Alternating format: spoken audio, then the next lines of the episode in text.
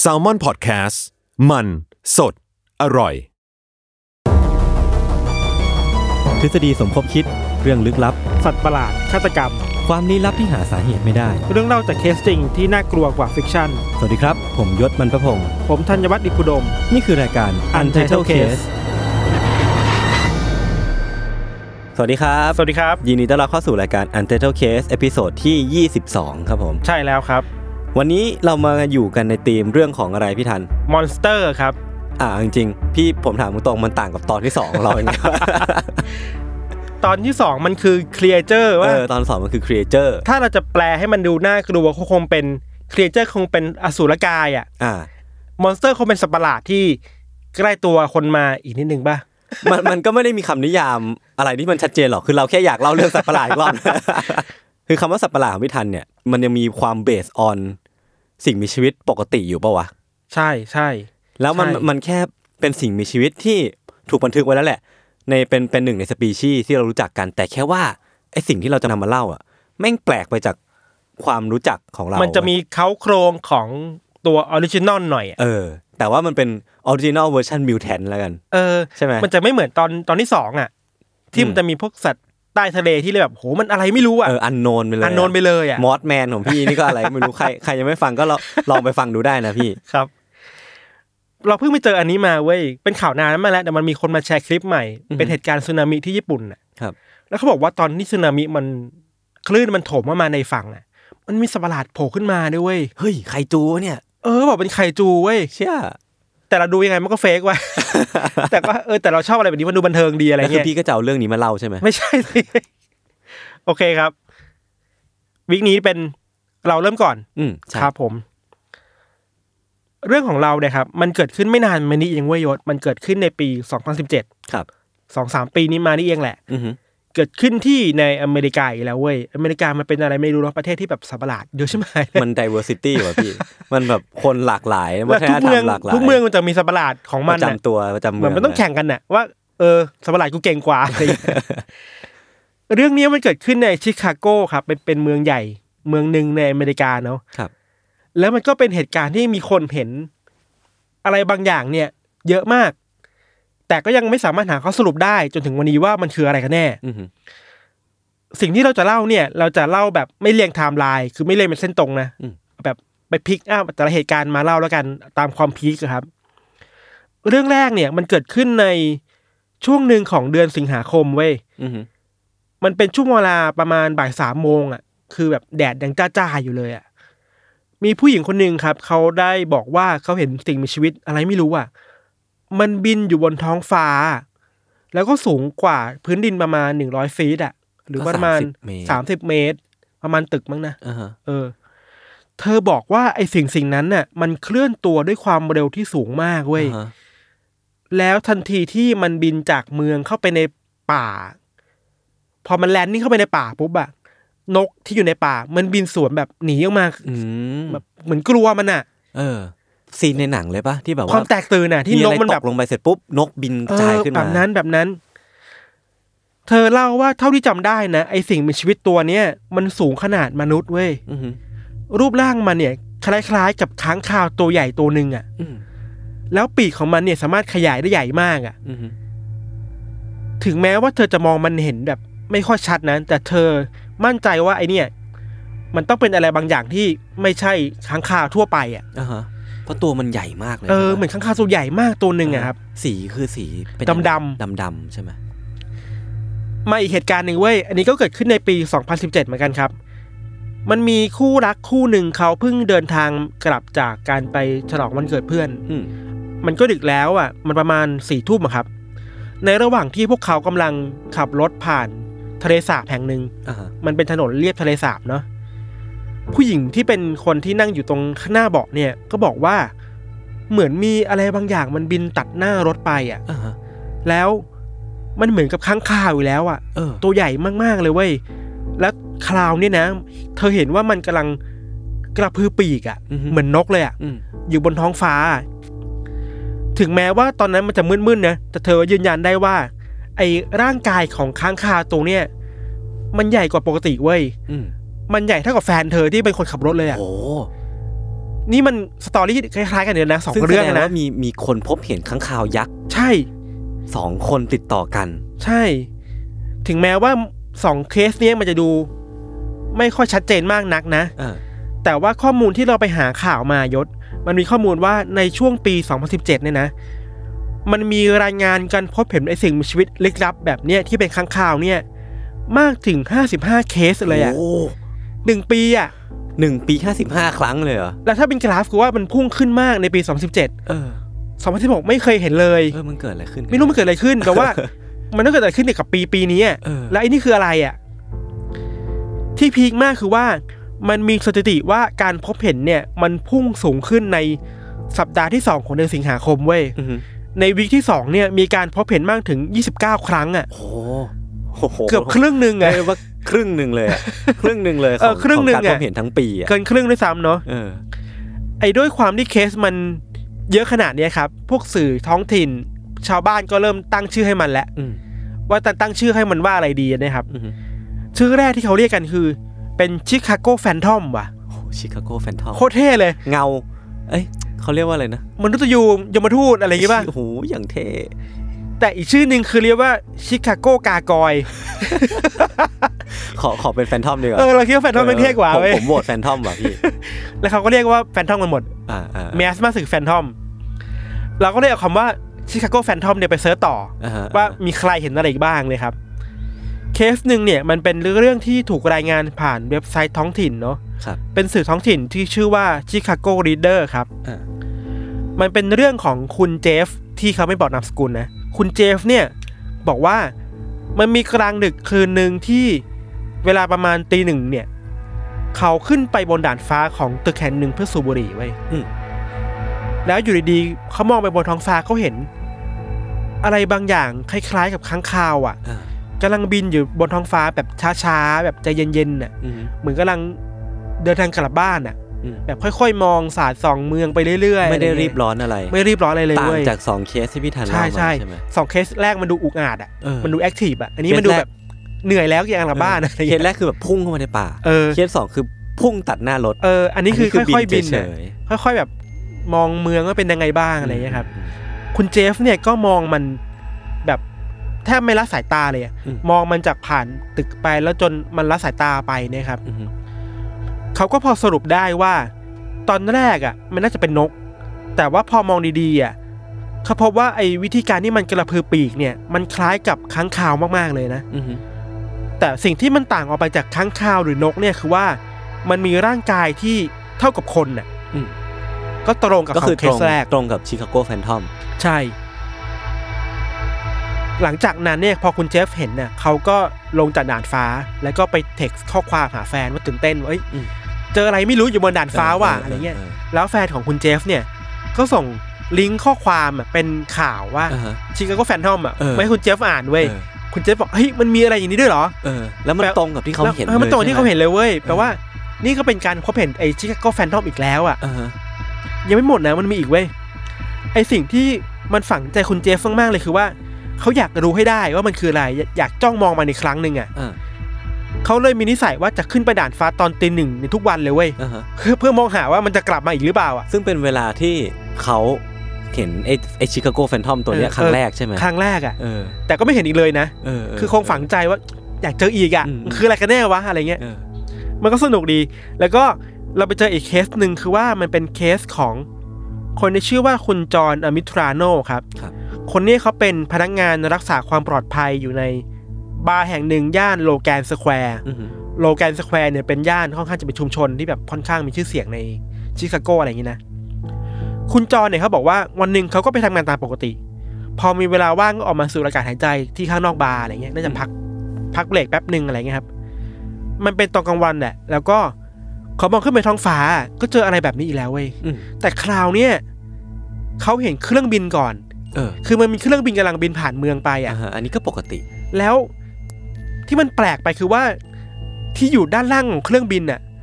มันคือค้างคาวตัวใหญ่มากกำลังบินตามเครื่องเครื่องเครื่องบินไปอ่ะ โอ้โหอะไรวะเนี่ยอยากเห็นบ้างเลยอ่ะ มีคลิปไหมพี่ มีมี จริง มี เหรอ มี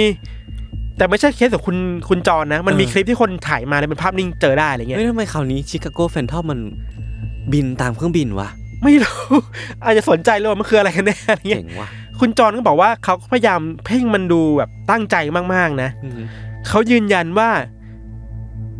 เขาอะรู้จักพวกนกดีพออะ อ่าฮะ แล้ววิธีการบินมันไม่ใช่นกแน่ๆอะมันไม่สามารถกระพือปีกได้แบบยิ่งใหญ่ขนาดนี้อะ อืม แล้วนกที่ไหนมันสามารถบินตามความเร็วของเครื่องบินได้อะ อืม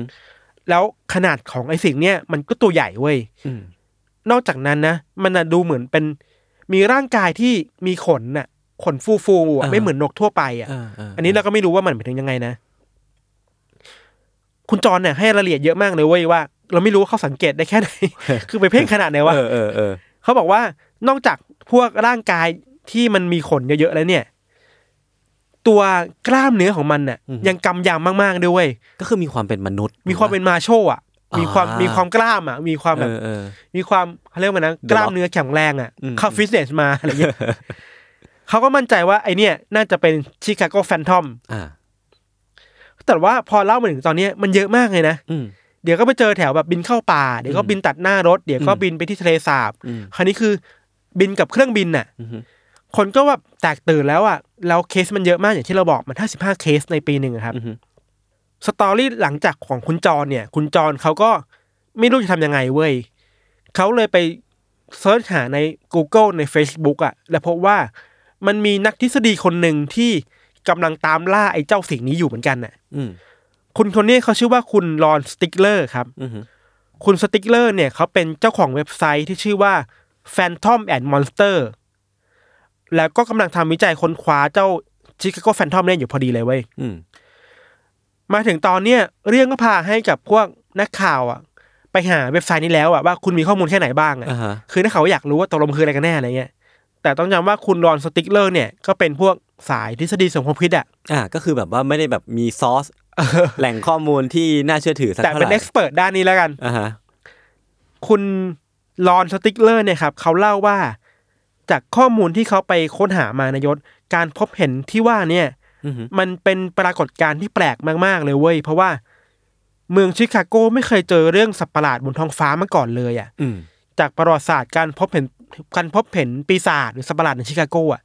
ไม่เคยมีเคสแบบนี้มาเลยเว้ยมิหนำซ้ำนะมันยังเป็นเคสที่พบเห็นสัตว์ประหลาดในตัวเมืองเป็นส่วนใหญ่อ่ะ อืม ปกติเวลาเราเจอสัตว์ประหลาดตามเรื่องเล่าอ่ะ มันจะเจอตามป่าตามเขาตามชานเมืองอ่ะ อันนี้คือเจอในใจกลางเมืองเลยอ่ะ มันก็ยิ่งแปลกไปอีกครับ คุณรอนเนี่ยเขาก็วิเคราะห์นะว่า เขาเชื่อว่า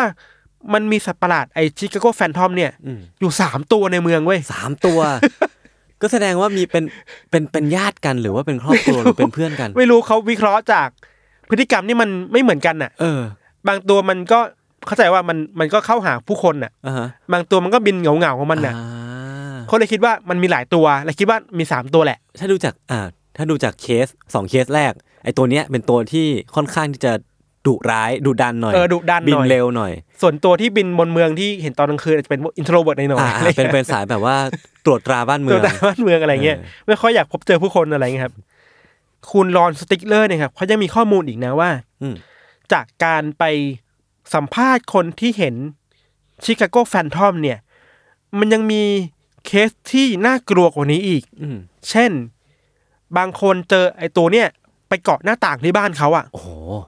คือแบบเหมือนอยากรู้อยากเห็นว่าในบ้านมีอะไรอะ เออนี่น่ากลัว พอคนมาเห็นมันก็บินหนีไปอะ เออฮะ หรือบางเคสก็คือว่าบินจากท้องฟ้าลงไปโชว์ตัวบนรถเลยอ่ะ อือฮึ คือไปไปยืนบนรถอ่ะแล้วให้คนมาเห็นอ่ะ อืม แล้วก็กรีดร้องอะไรเงี้ย โอ้โห อันนี้คือคือแอคทีฟมาก เออมันเริ่มมันเริ่มเอ็กซ์ตรีมขึ้นเรื่อยๆนะ เออมันดูทำเป็นขบวนการ ครับ อะไรเงี้ยขบวนการสัตว์ประหลาดในชิคาโกอะไรเงี้ย อือฮึ แต่ว่าไม่รู้อะไรเหมือนกันว่ะถึงมีเคสเยอะขนาดเนี้ยแต่ผู้เชี่ยวชาญด้านสัตว์ประหลาดอย่างคุณลอนสติกเลอร์เนี่ยครับ อือฮึ เขาก็ไม่สามารถฟันธงได้ว่ามันคือสายพันธุ์แบบไหนอ่ะ อืม มันคืออะไรกันแน่อ่ะ เขายังไม่สามารถบอกได้ด้วยซ้ำว่ามันคือค้างคาวจริงๆ หรือมันเป็นคนดัดแปลงหรือมันเป็น เอน อก เออ หรืออะไรเงี้ เอย อเออ ใช่ไหม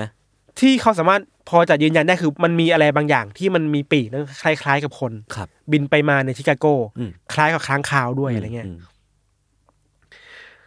แต่ว่าพอให้เรื่องมันจบแบบนี้แล้วก็คาใจเว้ย อืม คือทุกถึงตอนเนี้ยมันก็ยังไม่สรุปไปได้ว่าเจออะไรบ้างคืออะไรบ้างอะ งั้นแล้วตอนปี 2018 หรือว่า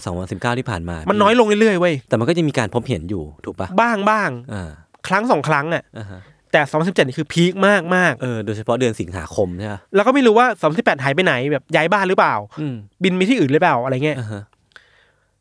อย่างแต่อย่างที่เราบอกแหละว่าพอมันจบอย่างนี้เราก็คาใจเว้ย อืม แล้วก็เราไปเลยหาข้อมูลมา ว่าเขาวิเคราะห์ในทฤษฎีแบบไหนกันบ้างว่ามันคืออะไรเนี่ยครับ อืม ทฤษฎีแรกเนี่ยครับ มันมีคนตั้งต้นจากข้อมูลว่าหลายครั้งในการพบเห็นชิคาโกแฟนทอมเนี่ย อืม มันชอบไปบินใกล้ๆกับทะเลสาบเว้ย อ่าฮะ เพราะฉะนั้นน่ะมันจึงมีความเป็นไปได้สูงมาก ว่าสิ่งสิ่งเนี่ยมันคือมนุษย์ต่างดาวอ่ะ เฮ้ยเดี๋ยวเดี๋ยวเดี๋ยวเดี๋ยวเดี๋ยวเดี๋ยวเดี๋ยวแล้วเดี๋ยวนะ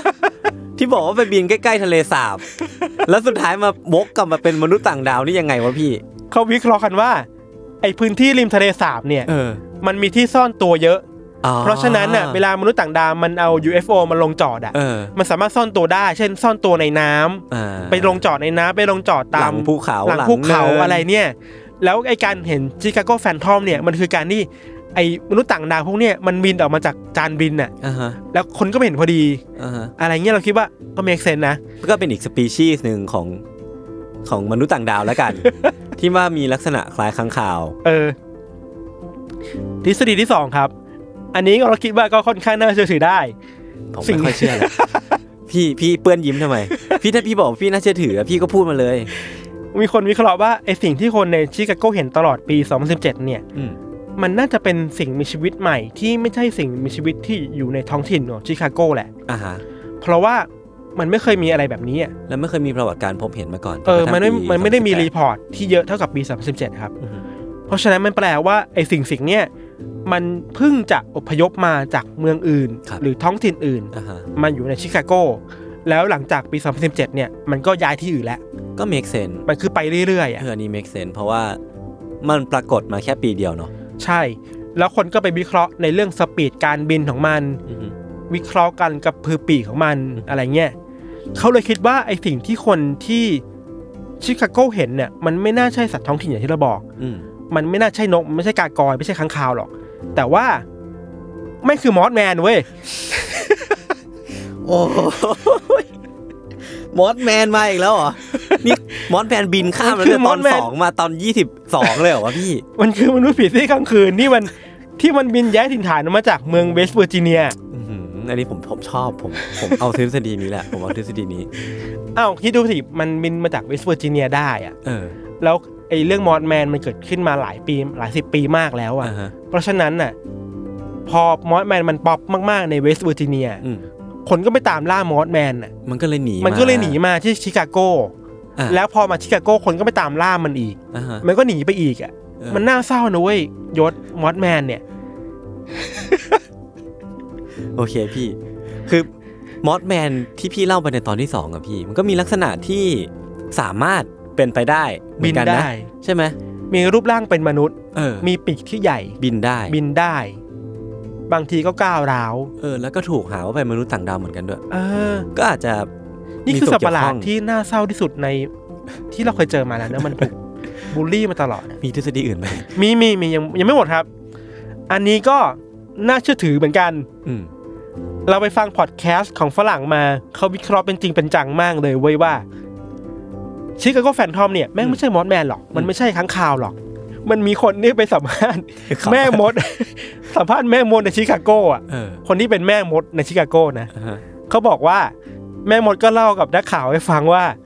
ไอสิ่งมีชีวิตที่ผู้คนเห็นกันเนี่ย มันคืออสุรกายที่มันหลุดออกมาจากอีกมิติหนึ่งเว้ย อ่า แม่มดคนนี้บอกว่าในเดือนกันยายนปี 2015เนี่ยครับ ครับ มันเป็นเดือนที่มีบลัดมูนอ่ะ อ่าฮะ เขาเรียกว่า อจสีเลือด พระจันทร์สีเลือด แล้วมันชอบมีพิธีกรรมกัน อือฮึ ไม่ว่าจะเป็นคนเชื่อแบบไหนเนาะ อืม กลุ่มแม่มดกลุ่มเนี้ยเขาก็ได้ไปทำพิธีกรรมเพื่อบูชา แม่น้ำเพื่ออ ม บูชาพระจันทร์สีเลือดที่ทะเลสาบ อืม ทะเลสาบที่เป็นที่ที่คนพบเห็นไอสิ่งนี้เยอะมากอะ อืม แล้วไม่รู้เพราะว่าอะไรเว้ย ระหว่างที่กำลังทำพิธีอยู่นั้นน่ะ มันก็เกิดรอยแยกระหว่างมิติขึ้นมาเว้ย เฮ้ย ทำให้อสุรกายจากมิติหนึ่งอ่ะ หลุดเข้ามา มันหลุดเข้ามาในมิติเราเว้ย แต่ว่าแม่มดกลุ่มเนี่ยเชื่อว่าสิ่งสิ่งเนี่ยไม่ได้มาเพื่อปองร้ายคนนะ อืม มาเพื่อหวังดีนะ มาเพื่อช่วยมนุษยชาติ อ่าฮะ แต่เราก็ไม่รู้ว่าเพื่ออะไร เพราะว่าเขาก็ไม่ได้สัมภาษณ์ไอ้สิ่งสิ่งเนี้ย อ่าฮะ แต่แม่มดบอกว่า ความเป็นห่วงของพวกเธอคือ คนจะแตกตื่นกับเจ้าอสุรกายตัวนี้ค่อนข้างเยอะ อ่าฮะ เพราะว่าไปไหนคนก็จะแบบหวาดกลัวว่ามันจะมาทำร้ายหรือเปล่าอะไร ด้วยรู เงี้ ป ย ร่างหน้าตาลักษณะของมัน อืม มันที่มันดูน่ากลัว ใช่ พี่ ขณะเดียวกันน่ะกลุ่มแม่มดกลุ่มเนี้ยเขาก็เป็นห่วงอสุรกายด้วยเหมือนกันว่า จะมีใครทำร้ายมัน เอ หรือเปล่า อแบบจะไปตีมันจะไปยิงมันไหมอะไรเงี้ยเธอเลยขอพูดผ่านพอดแคสต์อันนั้นน่ะว่า อย่าไปทำร้ายมันเลยนะ ปล่อยไปเถอะอะไร ให้มัน เงี้ย อยู่ของมันไป ทีนี้ก็ก็เมคเซนนะ และไอ้ไอ้ตัวที่เข้ามาพี่ มันมีกี่สปีชีส์วะเขาบอกปะ เขาบอกไม่มีตัวเดียว อ่า มันจะต่างกับทฤษฎีแรกที่บอกว่ามันมีสาม เอ สี่ อ ตัวอะไรเงี้ย ต่างจากคุณของของคุณริดเลอร์ เออ ที่บอกว่ามี 3 ตัวเนาะ อืม มันมีอีกทฤษฎีหนึ่งว่ะ อืม อันเนี้ยไปทางวิทยาศาสตร์หน่อย แต่ก็ค่อนจริงจังมากๆเลย อ่าฮะ คือ มันมีคนวิเคราะห์ว่าเหตุการณ์ที่มันเกิดขึ้นเยอะๆอ่ะ มันน่าจะเป็นแมสทิสซีเรียล เออ คิดเหมือนผม ใช่ไหม มันคือสำหรับผมมันคือเรื่องเรื่องเดียวกับตอนที่มันมีการพบเห็น UFO ครั้งแรกอะ อืม ในปี 195อะไรสักอย่าง ช่ ซึ่งในปีนั้นนะพอมีคนพบเห็น UFO ครั้งแรกแล้วอะแม่งการพบเห็น UFO แม่งตามมาอีกเต็มเลยเว้ย มาก ไอปรากฏการณ์แบบเนี้ยแบบที่ยศว่าเนี่ย มันเรียกว่าวิลสมิธเอฟเฟกว่ะ วิลสมิธเอฟเฟก ที่เป็นดารา เออ มันมีบทความมันหนึงน่าจะเป็นเดอะการเดียนมั้งเขาเคยพูดว่า หลังจากหนังเรื่อง The Independent Day อ่ะ อ่าฮะ ที่มันมีมนุษย์ต่างดาวมาบุกโลก ที่มัน อ่า ดังมาก ID4 อ่ะ ครับ ที่มันฉายในปี 97 แล้ววิลสมิธเป็นคนเล่นน่ะ หลังจากนั้นน่ะสถิติการพบเห็น UFO ในอเมริกามันพุ่งสูงขึ้นมากเลย อืม นั่นแปลว่า สื่อหรือว่านักแสดง อือฮึ หนังอ่ะ อืม มันก็มีอิทธิพลนะ อืม กับการคิดว่าเอ้ยเราเห็น UFO หรือเปล่า เพราะว่าหนังมันบูม ใ ช่วงนั้นพอดี ใช่ อะไรเงี้ย ใช่ใช่ เขาเลยเรียกว่าเป็นวิลสมิธเอฟเฟก อ่าฮะ ทฤษฎีสุดท้ายครับ อันเนี้ยเราไปเจอมาจากสำนักข่าวของไวส์เนาะ อืม ไวส์ก็เป็นสำนักข่าวที่ค่อนข้างจะแบบชอบเรื่องแบบนี้ อ่า น่าจะเป็นของโปรด เขาอะ ไวส์เนี่ยไปสัมภาษณ์ นักจิตวิทยาที่อยู่ใน University of Chicago มาครับ อืม อาจารย์ด้านจิตวิทยาคนเนี้ยเขาชื่อว่าดรเดวิดกัลโล ครับ ดรคนเนี้ยเขาบอกว่า ไอ้ปรากฏการณ์ที่เห็นแบบเนี้ยนะ เยอะๆอย่างเนี้ยมันน่าจะเกี่ยวข้องกับเรื่องการตีความในสมองของพวกเราอะยศ อืม ด็อกเตอร์เขาบอกว่า คือเขาอะไม่ได้ไม่เชื่อนะว่าคนไม่เห็นน่ะ เขาเชื่อแหละว่ามันมีคนเห็นอะไรบางอย่างจริงๆบนท้องฟ้าแหละ อ่าฮะ แต่ว่าสมองของเราอะมันชอบเล่นกลน่ะ อ่าฮะ มันชอบตีความไปเองว่ามันคือปีศาจ อ่า สัตว์ประหลาดหรือเปล่าอะไรอย่างเงี้ยครับ ครับ เขาอธิบายว่าในสถานการณ์ที่คนเราอะไม่สามารถควบคุมสิ่งที่เห็นอยู่ในตรงตรงหน้าได้อะ อืม เราก็จะเอาประสบการณ์ เอาความทรงจำในอดีต เอาสิ่งที่เราเคยรู้อะมาช่วยตีความมันอะ อืมอืม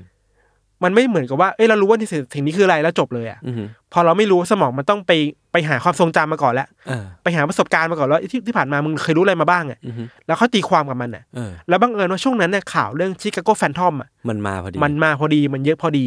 เพราะฉะนั้นไม่ว่าคนเห็นอะไรอะคนจะตีความไปในอดีตว่า เอ้ยไอเนี่ย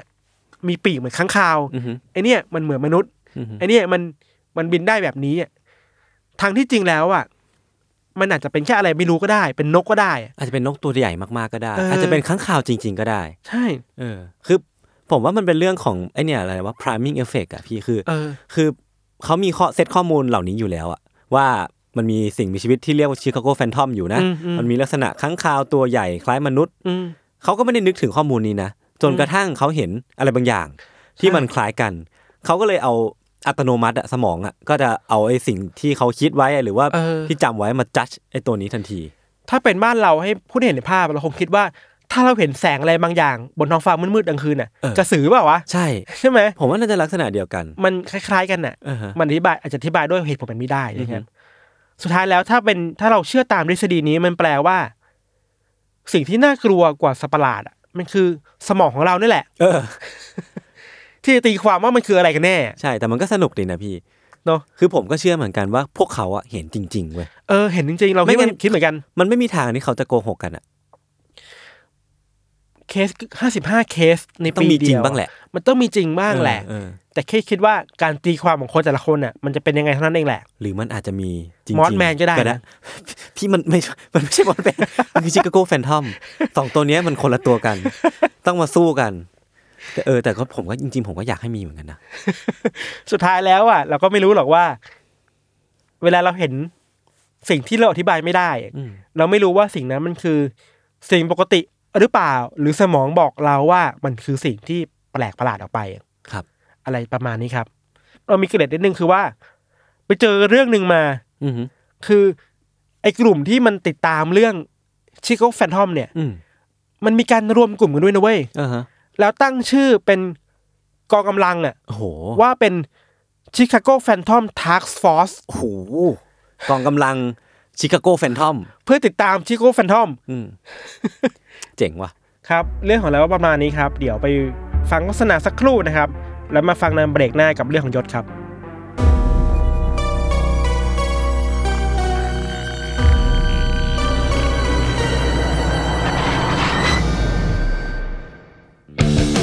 สวัสดีครับ ผมทอมจากกรีฑยมพยอม โฮสต์รายการ Survival Trip เที่ยวนี้มีเรื่องในเครือ s t a l m o n Podcast ครับแหมคุณผู้ฟังครับ นี่ พูดไปก็จะหาว่าโฆษณา แต่นี่คือรายการผมเองครับ อยากจะชวนทุกคนมาฟังกันครับผม รายการ Survival Trip เที่ยวนี้มีเรื่องพอดแคสต์ที่จะพาไปพูดคุยกับผู้ประสบภัยทางการท่องเที่ยวครับ ถึงแม้ว่าเรื่องนั้นนะครับอาจจะทำให้ทริปหมดสนุก แต่ว่าก็ได้เรื่องจุกๆ กลับมาเล่าสู่กันฟังไอ้ยะ ใครที่กำลังจะวางแผนไปเที่ยวนะครับนี่มาเลยมาฟังกันเลยครับเผื่อจับพลัดจับผลูเจอเหตุไม่คาดฝันเกิดขึ้นกับคุณ คุณจะได้ทำตัวถูกครับ ติดตามได้เลยครับ ทุกวันพฤหัสบดี ทุกช่องทางของ s ซ l m o n Podcast ครับ s u r v i v a l Trip เที่ยวนี้มีเรื่องกับทอมจากกริฑโยมพยอม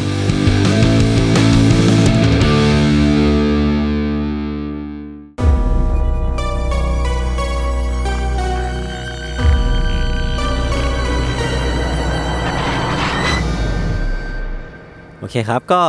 กลับมาหลังจากพักเบรกฟังโฆษณากันนะครับ ครับ ก็ ผม กลับมาที่เรื่องของผม ฮะ วันเนี้ยผมเกริ่นก่อนเลยว่าเรื่องมันเริ่มต้นมาจากการที่ผมอะไปซื้อหนังสือเล่มหนึ่งมาใน Kindle ไว้ยพี่ อ่า คือหนังสือแม่งชื่อว่า The Truth About Animals มันก็จะเป็นนักเขียนที่ชื่อว่าลูซี่คุกคือเขาก็เป็นนักเขียนแล้วก็เป็นนักเดินทางด้วยแหละ ก็แบบเป็นคนที่เดินทางไปเจอสัตว์ต่างๆ นู่นนี่แล้วก็เป็นคนที่มีความเชี่ยวชาญในเรื่องของสัตว์ต่าง อืม ๆ ในบนโลกเนาะคือเธอจบปริญญาเอกจากสาขาสัตววิทยา ครับ หนังสือเล่มเนี้ยมันตีพิมพ์เมื่อช่วงเดือนเมษายนปี 2018 ที่ผ่านมานี่เอง คือเรื่องข้างในอ่ะมันจะเล่าถึงความแปลกของสัตว์ต่างๆไว้ยพี่ อ่า อย่างเช่นปลาไหล มันคือสัตว์จริงๆใช่ไหม สัตว์จริงๆ ไม่ใช่สัตว์ประหลาดใช่ปะ สัตว์จริง ๆ อันนี้คือสัตว์จริง ๆ เลย คือบทแรกเลยนะ เธอจะเล่าถึงเรื่องของปลาไหลไว้ยพี่ ซึ่งซึ่งมันก็อเมซมากๆเลยนะว่าแบบ คือปลาไหลเนี่ยมันเหมือนเป็น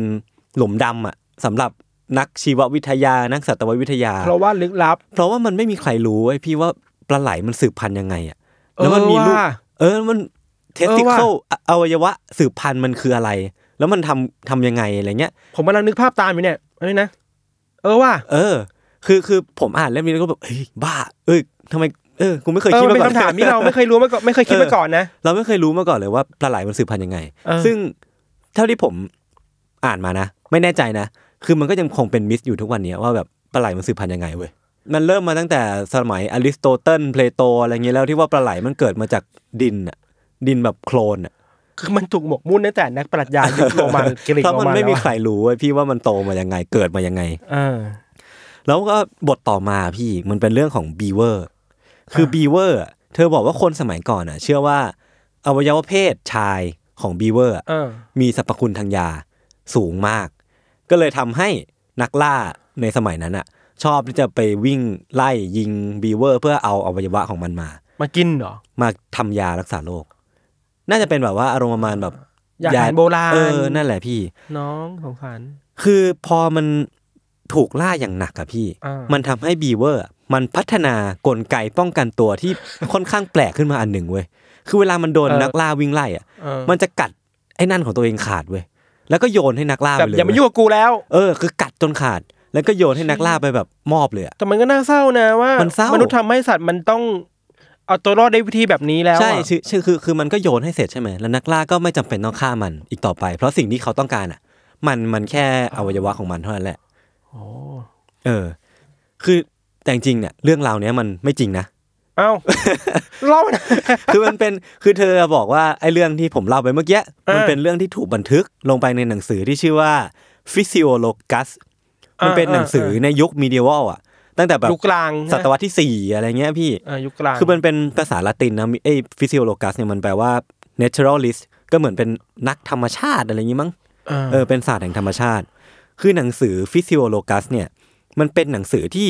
อธิบายสัตว์ต่างๆ สปีชีส์ต่างๆ ที่เบสออนความเป็นจริงนะ แต่ว่าวิธีการอธิบายของมันอ่ะมันจะเบสออนเลนของศาสนาเว้ยอย่างเช่น มันจะอธิบายว่าสัตว์ตัวเนี้ยพระเจ้าสร้างขึ้นมาเพื่ออะไร เพื่อสื่ออะไรกับมนุษย์ เข้าใจแล้ว แล้วมันมีลักษณะนิสัยอย่างไร ข้าใจ เพื่อ แล้ว เพื่อให้สัตว์เหล่านั้นอ่ะเป็นตัวแทนของคำสอนของพระเจ้าอีกในหนึ่งไว้ยพี่ ในเราคิดว่าในบริบทของยุคกลางอ่ะ อือหือ มันยุคยุคกลางเป็นยุคที่ศาสนามี ใช่ อิทธิพลกับชีวิตคนเยอะมาก ใช่ มากกว่ายุคนี้นะ อือหือ ทุกอย่างมันสรุปตีความเป็นศาสนาหมด ใช่ เลยอ่ะ ทุกอย่าง ส่ ล้ว วน น กลางของโลกมันคือศาสนา พระเจ้าสร้างมา เออ เออคือหนังสือเนี้ยมันเป็นหนังสือที่ฮอตฮิตมากเลยเว้ยพี่ แพ้เพียงแค่แบบไบเบิลในสมัยนั้นอ่ะคือมันมีไบเบิลเป็นนิวยอร์กเอ้ยเป็นเป็นเบสเซลเลอร์เนาะ เออ อั อั นดับสองก็คือฟิสิโอโลกัสเนี่ยแหละ อ่า เอกลักษณ์ของหนังสือเล่มนี้ก็คืออย่างที่ได้บอกไปว่าเขาจะอธิบายที่มาของสัตว์ต่างๆ ด้วยเลนส์ของพระเจ้าของจีซัสอะไรเงี้ยครับ แล้วก็พยายามหาคุณงามความดี หรือความชั่วร้าย ว่าสัตว์ตัวไหนเป็นตัวแทนของพระเจ้า สัตว์ตัวไหนเป็นตัวแทนของซาตาน ในหนังสือเล่มนี้ก็จะบอกอย่างชัดเจนเลยเว้ยพี่ แล้วก็พวกเขาอ่ะหรือคนที่เขียนหนังสือเล่มเนี้ยยังเชื่อว่าทุกๆ สัตว์บกหนึ่งตัว เออ จะต้องมีสัตว์น้ำที่เป็นคู่ตรงข้ามกัน อย่างเช่นม้าก็จะมีม้าน้ำที่เป็นสปีชีส์ตรงกันข้าม อ่า สิงโตก็จะมีสิงโตทะเลที่เป็นสปีชีส์ตรงกันข้าม อ่า และทุกๆ ชนิดบนโลกเนี่ย บนบกเนี่ยก็จะมีสัตว์ที่อยู่ใต้น้ำเป็นตัวเคาน์เตอร์กันเว้ย สู้กัน เหมือนเป็นเป็นตัว คู่ ที่ทำ ขนา ให้ นกัน ตัวที่ทำให้โลกสมดุลอ่ะ อ่า เออ อันนี้ก็แปลกเหมือนกันนะ เออ พี่ แปลกแต่ก็น่าสนใจนะ เป็นแนวคิดที่เออแปลก ตัวอย่างพี่ตัวอย่างของสัตว์ในในฟิสิโอโลกัสเนี่ย อืม คือเขาบอกว่างูเนี่ยเป็นสัญลักษณ์ของความชั่วร้ายขั้นสูงสุดเลย ใช่ใช่ตามศาสนาคริสต์ เออ เป็นตัวที่แบบตัวเลวเลยอ่ะ คือถ้าจะพูดถึงความไม่ดีอ่ะ งูจะเป็นสัญลักษณ์ของความไม่ดี สิงโตเนี่ยเป็นสัตว์ที่มีเล่ห์กล มีเล่ห์เพทุบาย ม คือสิงโตเป็นเป็นสัตว์เจ้าเล่ห์เนาะ เวลาเดินไปไหนมาไหนในป่า มันสามารถใช้หางตัวเองอ่ะ ปัดกลบรอยเท้าตัวเองได้เว้ย เพื่อไม่ให้คนตามได้ ถ้าคนเขียนหนังเก่งนะสามารถไปสังเกตพฤติกรรมมันได้ขนาดเนี้ย อันนี้ก็แต่งเหมือนกัน คือมันก็มีภายหลังอันสุดท้าย อะไรที่ตามที่มันอยู่ในหนังสือเล่มเนี้ย เออ มันก็ไม่ได้จริงทั้งหมดแหละ เอ เอ อ อ อิมพอไวส์กันไป ใช่แล้วเขาก็บอกว่าช้างเนี่ยเป็นสัตว์ที่มีคุณงามความดี ฉลาดที่สุด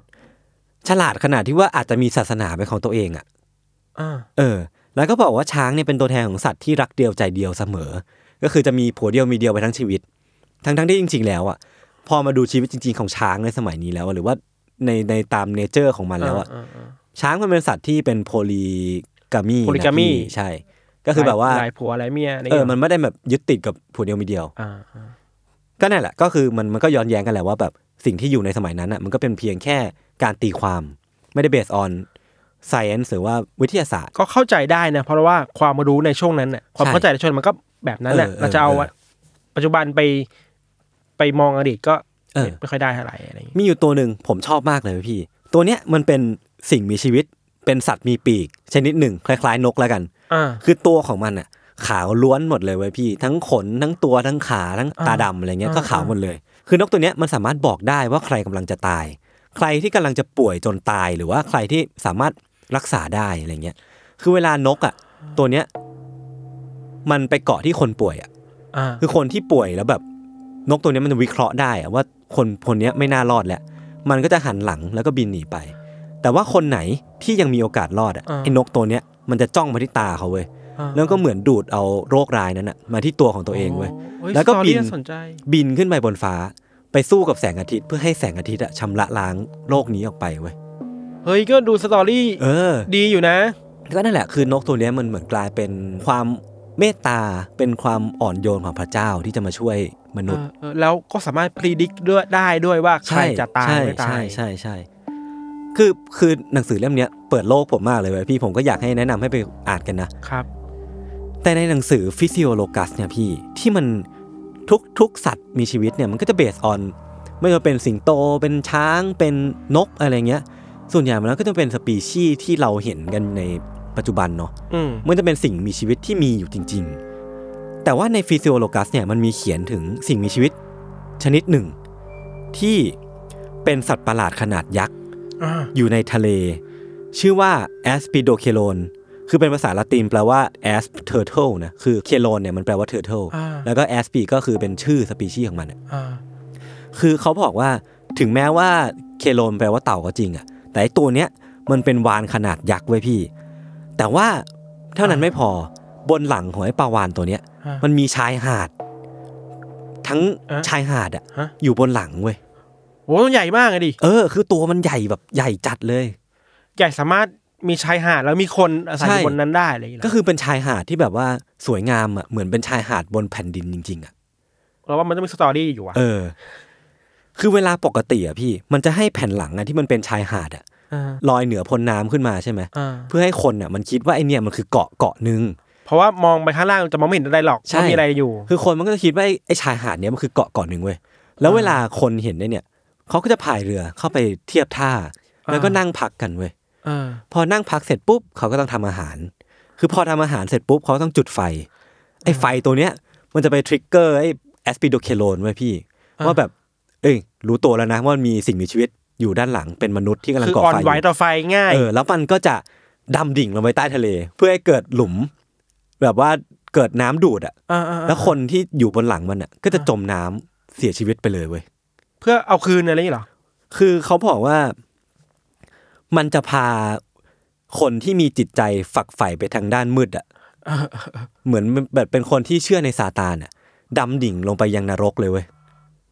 คือมันลงไปได้ลึกขนาดนั้น เขาเชื่อว่า เออ นรกอยู่ข้างใต้ เขาเชื่อ ถูกปะ ว่าปลาวานตัวเนี้ยเป็นคนนำทางของคนไม่ดีไปสู่นรกเว้ย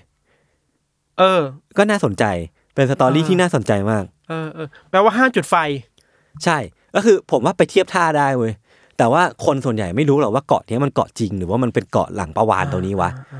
คือพอถ้าถ้าจุดไฟขึ้นมาปุ๊บอะไอ้วานตัวนี้มันจะรู้ตัวแหละ อ่า แล้วคุณก็จะถูกมันพาดำดิ่งลงไปยังก้นนรกเลย อ่า เวลามันหิวไว้ยพี่ มันจะอ้าปากกว้างเลยนะ แล้วก็นี่คือในปากของมันอะมันน่าจะมีกลิ่นหอมชวนดมอะไรบางอย่างอะที่ดึงดูดให้ปลาเล็กปลาน้อยว่ายเข้าปากของมันเอง เพราะมันตัวใหญ่มาก ใช่ เออ แล้วเนี่ยมันมันคือวิธีหากินของมันเนาะ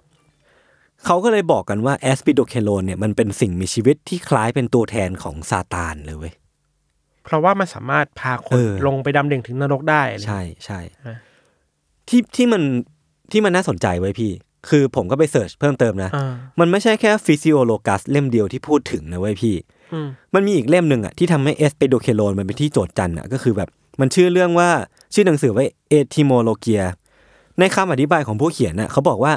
สัตว์จำพวกวานนะในสมัยนั้นอ่ะมันเป็นสัตว์ขนาดใหญ่ยักษ์เท่าภูเขา และถูกเรียกว่าเป็นสัตว์ประหลาด เพราะว่าสัตว์สิ่งมีชีวิตจำพวกวานอ่ะมักจะมีความชั่วร้ายแฝงอยู่เว้ย อ่า แสดงว่ามันเป็นความเชื่อ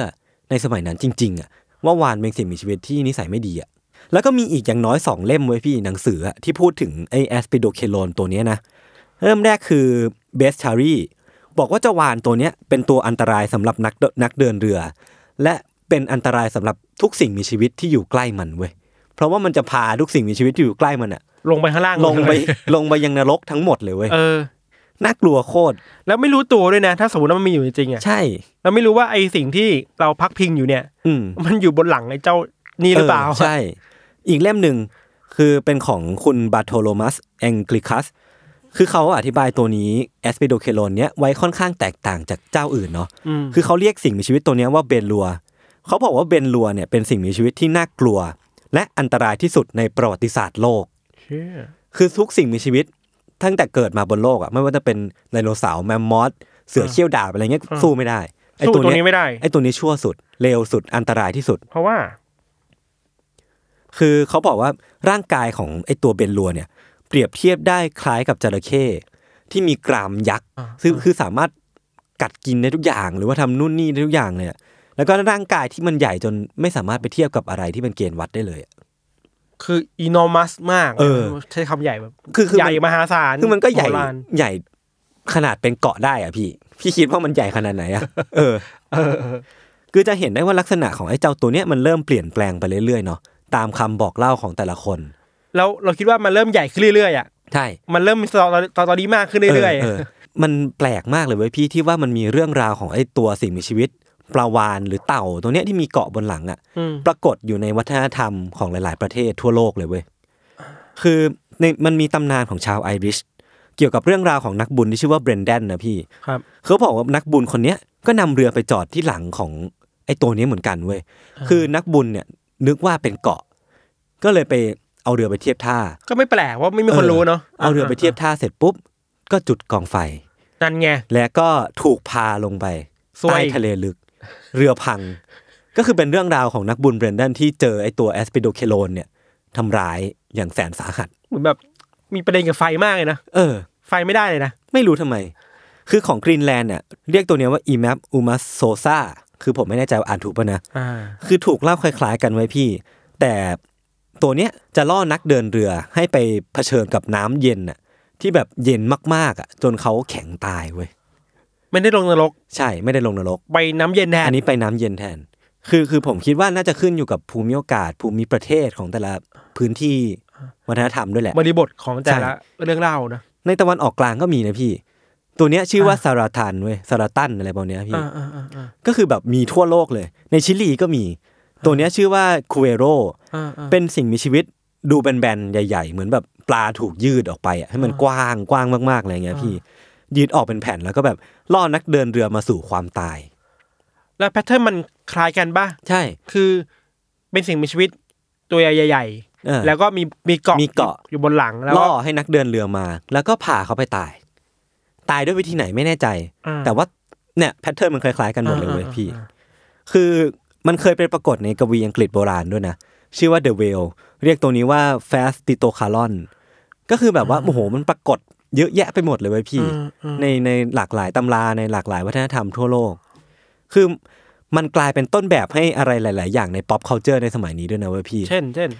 การ์ดเกม Magic the Gathering ก็จะมีตัวละครไอ้เต่าตัวเนี้ยที่เป็นมีเกาะบนหลังเนี่ย อ่า ก็เป็นเป็นหนึ่งในการ์ดของมัน อ่า ในซินแบทก็มี หรือว่าในแม้แต่โปเกมอน คุ้นคุ้นๆ พี่นึก นะ ออกไหมตัวโปเกมอนที่มันเป็นเต่าสีแดงๆอ่ะไอ้นั่นอ่ะไอ้เต่าที่มันเป็น อ่ามี มีภูเขาไฟบนหลังอ่ะไอ้ตัวเนี้ย อ่าอ่าก็ คือ มา ก็ จาก เบสเบสออนไอแอสปิโดเคโลนตัวนี้ไว้ยพี่ การ์ดยูกิก็มีการ์ด ตัวไหนอะ ตัวหนึ่งคือผมอะไม่แน่ใจในการ์ดยูกิแต่มันก็เป็นการ์ดที่แบบเป็นเป็นเกาะที่เป็นเกาะอยู่บนหลังเต่าอ่ะเอ คุ้น อ คุ้นๆนะ ในนารูโตะเว้ย แล้วโตด้วยเหรอ บ้านของแปดหาง เออ นึกออกปะ เออใช่ มันเป็นมันเป็นเต่า เกาะ เออ เต่า เออ ที่มันเดิน เออ ได้เว้ยพี่ เออเออ ใน เออ วันพีซก็มี เออ เพิ่งถามพี่โจมาว่ามันอะไรตัวอะไรทักอย่างที่มันเดินไปรอบโลกเลยพี่เหมือนเป็นเต่าที่มีเกาะอยู่บนหลังอะแล้วมันเดินไปรอบโลกอะโดยที่แบบไม่มีสาเหตุอะไรอะแล้วก็มีอีกเยอะแยะมากมายเลยเว้ยพี่ในไฟนอลแฟนตาซีในนู่นนี่ ก็คือไอ้เรื่องราวของไอ้เต่าวานที่มีเกาะบนหลังตัวเนี้ย มันเป็นเรื่องที่ทำให้เกิดอินสปิเรชันแหละ เออ เออ แล้วคนสามารถเอาไปตามแต่งต่อได้เยอะแยะมากมาย เยอะอะ ใช่ เป็นไงน่าสนใจไหมพี่ เรากลัวว่ะ เฮ้ย พี่กลัวมันเหรอ เราน่าสนใจนะคิดว่าน่าสนใจตรงที่ว่า พอมันอยู่ใน pop culture แล้วอ่ะมันถู อื ก ม ไปทำอะไรเยอะแยะมากเลยอะ เออ แล้ว บางเรื่องเราก็ไม่รู้มาก่อนอะ ใช่ นารูโตะเนี่ยวันพีซเนี่ย ออออออเออ การดยุกิเนี่ยว่าอยู่อยู่กับ pop culture เรามาตลอด มันเชื่อมโยงกันมาโดยไอ้ไอ้เต่าตัวเนี้ยที่มันน่ากลัวมากเลยนะ เฮ้ย คือ แต่คิดว่าถ้าจุดเริ่มต้นมันคือยุคสมัยแบบ อืม โบราณน่ะ อือหือ แล้วนี่คือยุคปัจจุบันน่ะ เออ หูมัน อยู่รอดมาได้อ่ะ มันดำเนินมาถึงทุกวันนี้ คือเราไม่รู้หรอกว่าเต่ามันมีอยู่จริง ๆ หรือเปล่า อ่าฮะ แต่เรื่องเล่าแบบนี้มันมาเรื่อยๆอ่ะ อือหือ แปลว่ามันต้องมีอะไรที่ทำให้คนสนใจมันเรื่อยๆแหละ คือทฤษฎีมันมีทฤษฎีนะ ที่ผม อ่าๆ พอจะไปหามาได้อะคือทฤษฎีเนี้ยน่าเชื่อถือที่สุดแล้ว ทฤษฎีเนี้ยบอกว่ามันเป็นเรื่องของน้ำขึ้นน้ำลงไว้พี่ คือมันจะมีเกาะ น่สนใจ เกาะอยู่บางชนิด ที่ถ้าถึงเวลาน้ำขึ้นอ่ะ เกาะมันก็จะถูกทะเลกลบลงไป แล้วก็ไปอยู่ใต้ใต้น้ำถูกปะ อ่า แล้วพอเวลาน้ำลดอ่ะไอ้เกาะเนี้ยมันก็จะโผล่ขึ้นมาเหนือพื้นพื้นพื้นน้ำอีกครั้งหนึ่ง คือในฟิลิปปินส์อ่ะ มันก็จะมีเกาะแบบเนี้ยอยู่เต็มไปหมดเลยเว้ยประมาณ อืม เจ็ดแปดเกาะได้อะก็คือมันเป็นเกาะที่หายไปเวลาน้ำขึ้น แล้วก็จะกลับมาอีกทีตอนเวลาน้ำลง อาจจะเพราะว่า ระดับน้ำทะเลใน ใช่ ที่นั้นน่ะ มันต่ำกว่า ใช่ มันมันลดลงมาเรื่อยๆ ใช่ ใช่ไหม คือคือมันก็เป็นไปได้เว้ยพี่ อืมอืม และนั่นอ่ะทำให้คนในสมัยก่อนอ่ะ ที่พบเข้ากับปรากฏการณ์เนี้ยไม่สามารถอธิบายได้ ว่าทำไมเกาะมันหายไปวะไอ้เกาะที่มันเคยอยู่ตรงเนี้ยมันหายไปไหนวะ เออ เขาก็เลยแต่งเรื่องราวเหล่านี้ แม่ ขึ้น ต้อง มา เป็นเต่าหรือปลาวานแน่ๆเลยที่ ที่ แบบพามันไป ใช่ใช่คือไอ้เกาะเนี่ยมันก็น่าจะต้องอยู่กับสิ่งมีชีวิต หลังของอยู่บนหลังของสิ่งมีชีวิตขนาดใหญ่มากๆ ที่มันดำผุดดำขึ้น อืมอืม ทำให้เกาะเหล่านี้มันแบบหายไปตามเวลาอะไรเงี้ยพี่ เออก็เป็นไปได้นะ ผมก็คิดว่าทฤษฎีเนี้แหละที่น่าจะน่าจะอธิบายได้ว่าทำไม ถึงมีสิ่งมีชีวิตตัวนี้ขึ้นมา อย่างที่เราบอกอะเวลาเราไม่สามารถอธิบายอะไรบางอย่างได้ อือฮึ อะมันจะเอาสิ่งที่รู้อยู่แล้วแหละ เออเออ มาตีความใหม่ นั่นแหละมันมันมันเลยกลายเป็นตัวแรปอัพแล้วกันนะว่ามันสุดท้ายแล้วมอนสเตอร์มันจะมีจริงหรือไม่มีจริงก็ตาม เออ สุดท้ายจินตนาการเราสามารถสร้างมันขึ้นมาได้ทั้งหมดแหละ ใช่ครับ เออแต่ แล้ว ว่าเราอ่ะในสถานในฐานะของคนที่ชื่นชอบเรื่องลี้ลับอ่ะ เ คือผมมันเป็นคนที่หมกมุ่นกับเรื่องมอนสเตอร์ประมาณหนึ่งเล เอยอ เว้ย เออ คือผมรู้สึกว่าโลกธรรมดามันน่าเบื่อ เราอยากให้มีการค้นพบสปีชีส์ใหม่ๆ ขึ้นเรื่อยๆอ่ะ เออ เราเราชอบแบบหนึ่งอะเรื่องที่เวลาคนเรามันไปสำรวจดำดิ่งในทะเลลึก เออที่ผม ลงไปเรื่อยๆแล้วจะเจออะไร Mariana แปลก Trench ๆเรื่อยๆอ่ะ Challenger Deep คือเราอ่ะชอบการค้นพบอะไรใหม่ๆเสมอแหละ อืมอืม เวลาที่มันมีข่าวพบค้นพบแมลงสปีชีส์ใหม่ อืม หรือว่าอะไรก็ตามถือว่าซากซากโครงกระดูกของมนุษย์สปีชีส์อื่นที่ไม่ไม่เคยมีการบันทึกมาก่อนอะไรเงี้ย ก็มักจะทำให้เราตื่นตาตื่นใจเสมอแหละ ใช่ เพราะผมเชื่อว่าโลกมนุษย์ทุกวันเนี้ยมันไม่ได้มีอะไรตื่นตาตื่นใจบันเทิงใจอะไรขนาดนั้นนะ เราต้องการสิ่งใหม่ๆเสมออะพี่ เราต้องการเติมเต็มจินตนาการเข้าไปในเรื่องพวกนี้ครับ ถึงอยู่รอดได้ครับ ก็สำหรับวันเนี้ยเรื่องราวที่ผมกับพี่ทันเตรียม ครับ มาก็มีไว้เพียงเท่านี้แล้วกันครับ ครับ ไว้ติดตาม u n d e r t a l e Case ต่อได้ในเอพิโซดต่อๆไป ทุกช่องทางของ s ซ m o n Podcast เช่นเคยครับ วันนี้ก็ลาไปก่อน สวัสดีครับ สวัสดีครับ